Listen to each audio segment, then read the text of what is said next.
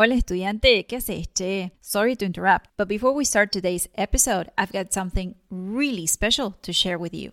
If you've been feeling overwhelmed by fast paced Spanish speakers and you are finally ready to better understand spoken Spanish, then do yourself a favor and go to easyargentinespanish.com forward slash video. I created this 10 minute video lesson to make sure you know the three key features of Argentine pronunciation to better understand spoken Spanish. So, head over to easyargentinespanish.com forward slash video to get free access to a 10 minute video lesson on Argentine pronunciation.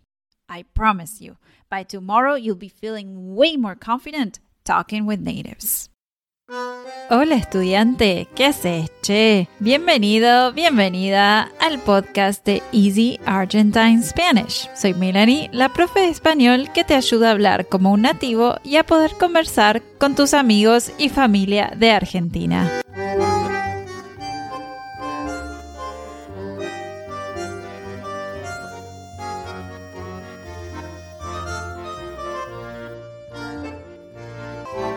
En este episodio te quiero contar sobre tres rituales del Día de los Muertos en México que existen también en Argentina.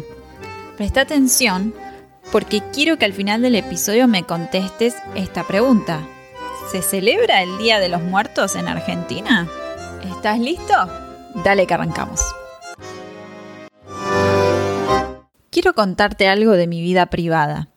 Yo viví 10 meses en México y tuve el placer de conocer hermosas ciudades como Playa del Carmen, Ciudad de México y Guadalajara.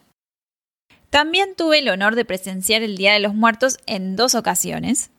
Por eso, una pregunta que me hacen mucho es, ¿se celebra el Día de los Muertos en Argentina? Anteriormente yo simplemente contestaba que no, es una celebración mexicana.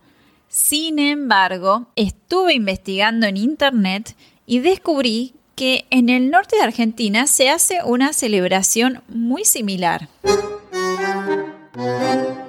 En el noroeste argentino se celebra el Día de las Almas. Se cree que el 2 de noviembre las almas de los difuntos regresan a sus casas. Por eso sus familias se preparan de la mejor manera posible. Y la preparación implica rituales que son prácticamente los mismos que se llevan a cabo en México para el Día de los Muertos, solo que con algunas diferencias menores. Veamos cuáles son estos rituales. El primer ritual que quiero mencionar es el de hornear pan para los difuntos. Mientras que en México se prepara el tradicional pan de muerto, en Argentina se hornea pan con distintas formas. Estos panes horneados muchas veces representan cosas que los difuntos amaban en vida, como un perro o incluso una guitarra.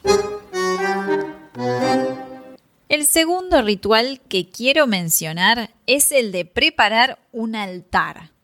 Una pieza central del Día de las Almas y del Día de los Muertos es el altar, que se adorna con diversos elementos simbólicos. Estos elementos pueden variar según la región y la familia, pero a menudo incluyen agua bendita, una cruz, flores y los alimentos y bebidas que el difunto disfrutaba durante su vida. Por último, el tercer ritual es el de colocar las ofrendas en el altar. Las familias, tanto en México como en Argentina, agasajan a las almas de los muertos con su comida preferida. Este gesto sirve para mantener la continuidad y conexión entre los vivos y los difuntos, trascendiendo de esta manera las fronteras entre mundos. En resumen, querido estudiante, ya sabéis que el Día de los Muertos no se celebra en Argentina. Sin embargo, tenemos una celebración similar en el norte de Argentina, conocida como el Día de las Almas, que también ocurre el 2 de noviembre.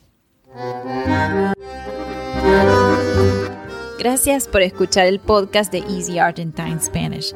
Si te gustó este episodio, por favor, déjanos una reseña con tu opinión y suscríbete para que otros estudiantes nos encuentren. En el próximo episodio del podcast Easy Argentine Spanish hablaremos del vino argentino. Eso es todo por hoy. Hasta la próxima. Este episodio es patrocinado por Day Translations.